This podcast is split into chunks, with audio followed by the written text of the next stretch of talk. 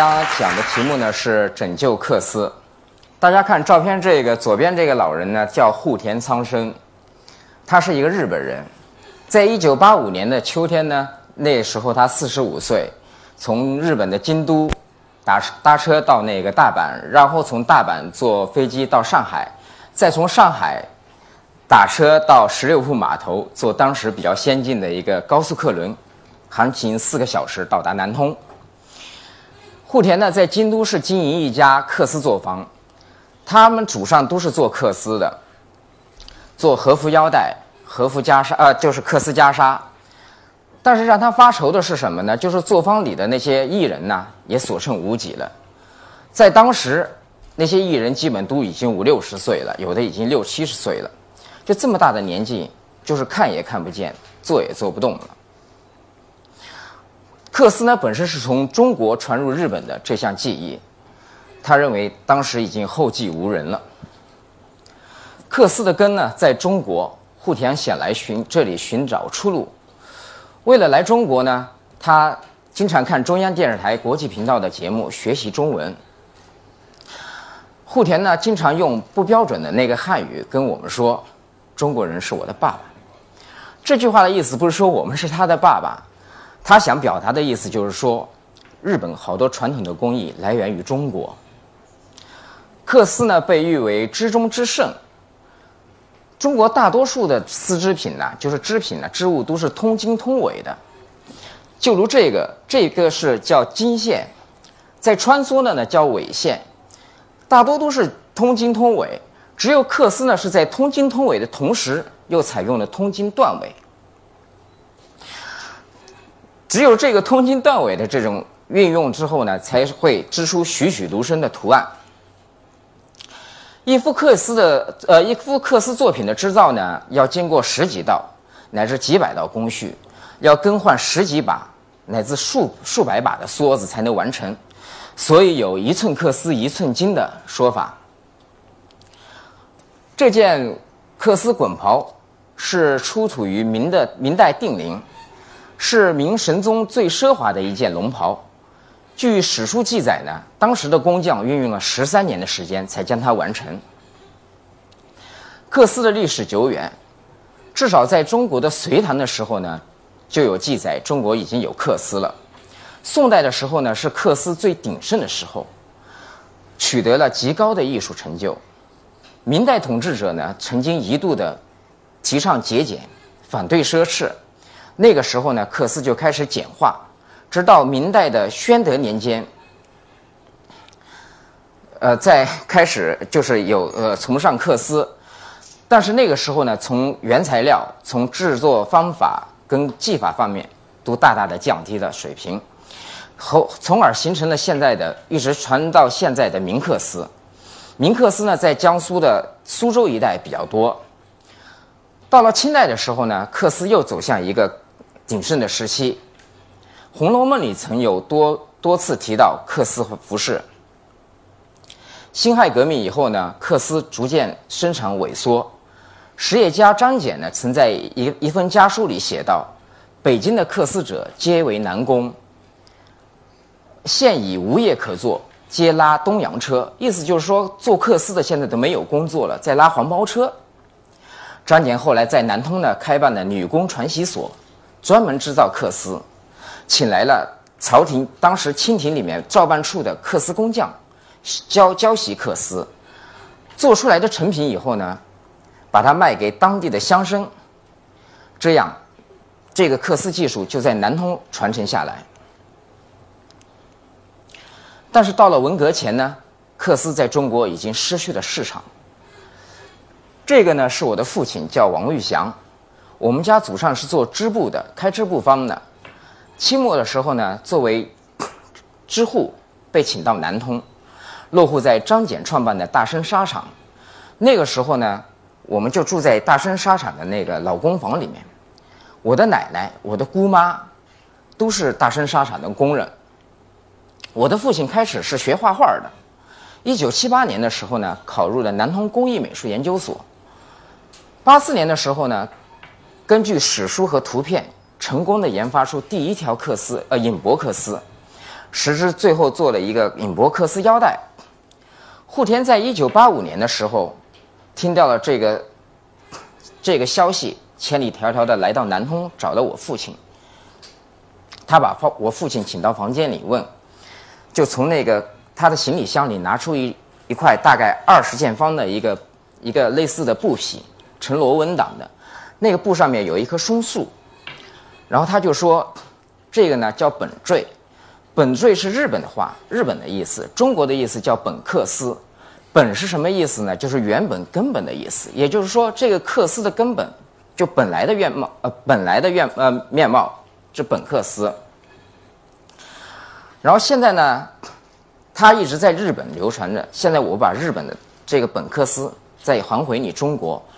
他对我父亲说：“我知道你祖上是织布的，现在你再从织布开始吧。”这正是我父亲梦寐以求的，因为他自从研制克斯以来，就发现这个本克斯技艺在中国已经断档了，而且他无法考证这个本克斯的一个织造过程。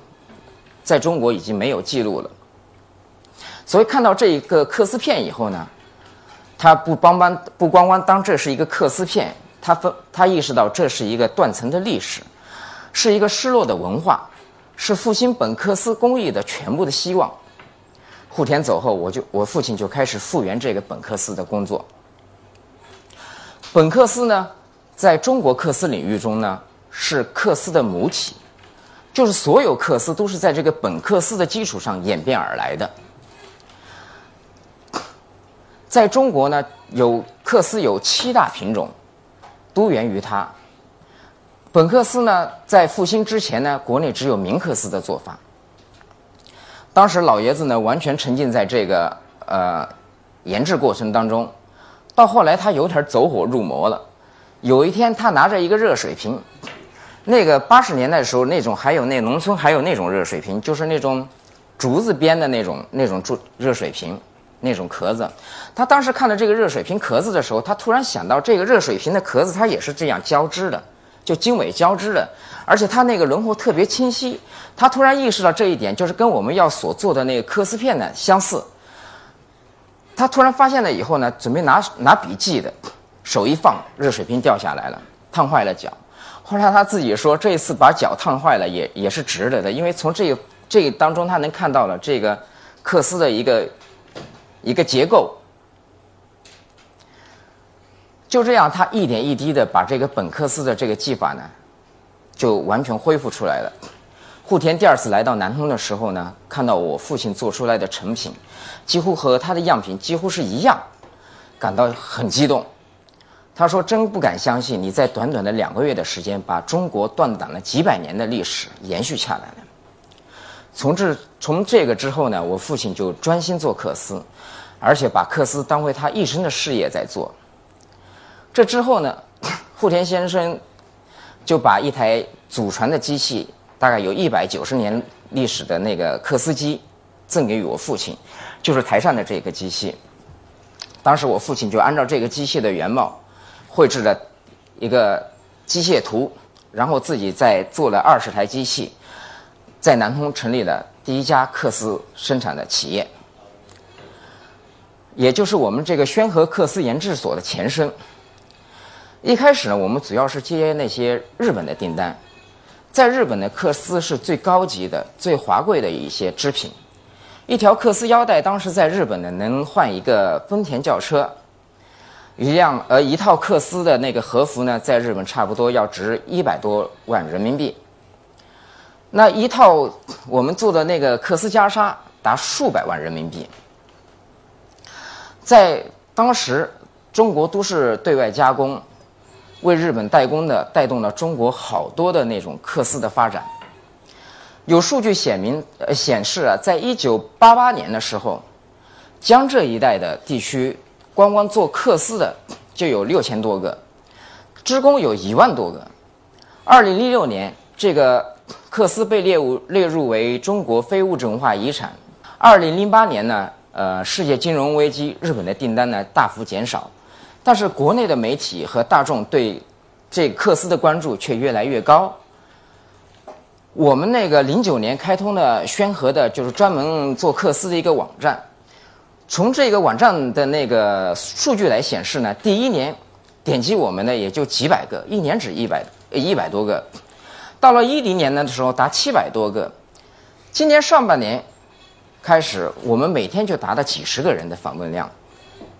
二一零二零一零年，我们有我们与那个中国最大的奢侈品牌尼泰格尔一起设计的一套克斯华服，其中呢有一一套一件华服呢，鸾凤双栖牡丹华服，被首都博物馆当永久嗯藏品珍藏。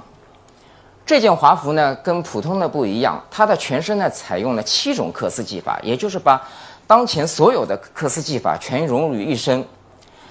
它的领部是采用的明克丝，胸部呢这个牡丹花呢是用三片的那个铝克丝组成，腰部、腹部是用的本克丝，腰部呢是用的隐薄克丝，这个后背采用的是比较镂空的雕罗克丝和紫峰克丝。这样比较透气，也就是把这个克丝目前有的七种技法全融于一身。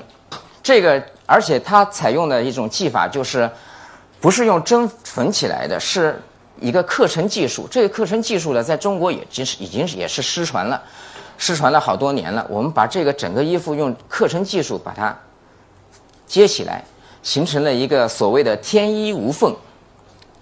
然而，市场的越是繁荣呢，这个行业就越深层的表现出一个问题：成熟的技工不断的流失。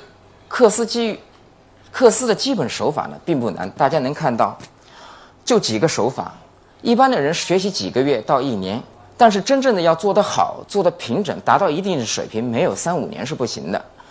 改革开放初期呢，好多人学习克斯呢是为了学习这门技艺呢是在。为了糊口饭，但是在现实的冲击下，几乎没有人，尤其是现在的年轻人，愿意学习这个这么土的、这么枯燥的一个事情。一天八个小时，拿着一把梭子，从左手穿到右手，又从右手接到左手，重复的运运作，枯燥无味。我们宣和克斯所呃研制所呢，在前几年已经意识到这个问题。零五年的时候呢，我们把。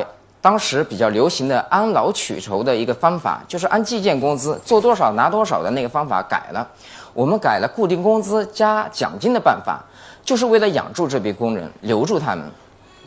但是根本不能，就是解决问题，因为当时在江苏这个地方，我们的平均工资大概两千块钱左右，我们那边工人最高的拿到三千多，但是还是不能吸引这些年轻人。我父亲曾经收过一百多个徒弟，到现在也只剩下不到二十个。最年轻的到现在已经三十五岁了。我们这一代，我还有我太太、我妹妹，都坐在做，都在做克斯。我今年呢四十一岁了，我的妹妹，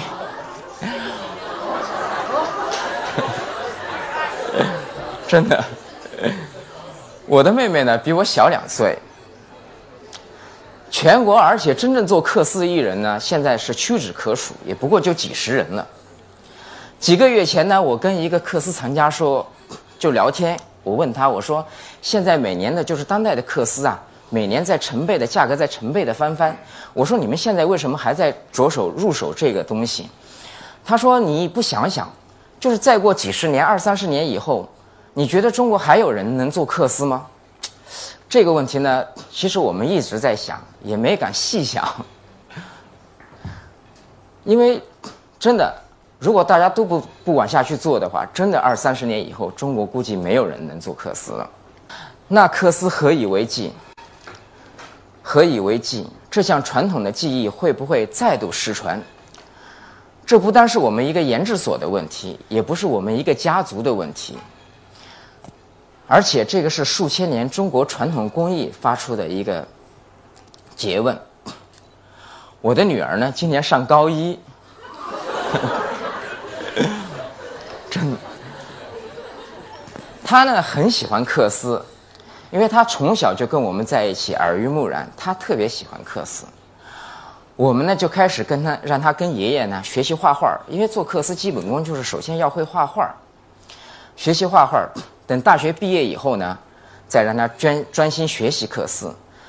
但是我只能保证我的下一代能够继续做克斯。至于他们这一代能有多少人能学习克斯，真正的把这项技艺能传承下去，我真的没有信心，也不敢保证。今年一月十七号的时候，户田先生因肺癌逝世了。他的三个女儿呢，一个在东欧，一个呢是在一个日本的美资银行当高级职员，没有一个愿意继承他的那个克斯技艺。户田制造呢也就此关门了，我们跟户田之之间的业务呢也就此中断了。所以呢，今天呢很感谢那个一席给我们这个机会，给我一个机会，来向大家讲上讲一下克斯的一个事情。我们也希望就是在座的，希望他了解克斯，知道克斯。如果愿意关心克斯的话，请可以，呃，艾特我们那个宣和克斯的那个微博，也可以直接登录我们宣和克斯的网站。我的演讲到此结束，谢谢大家。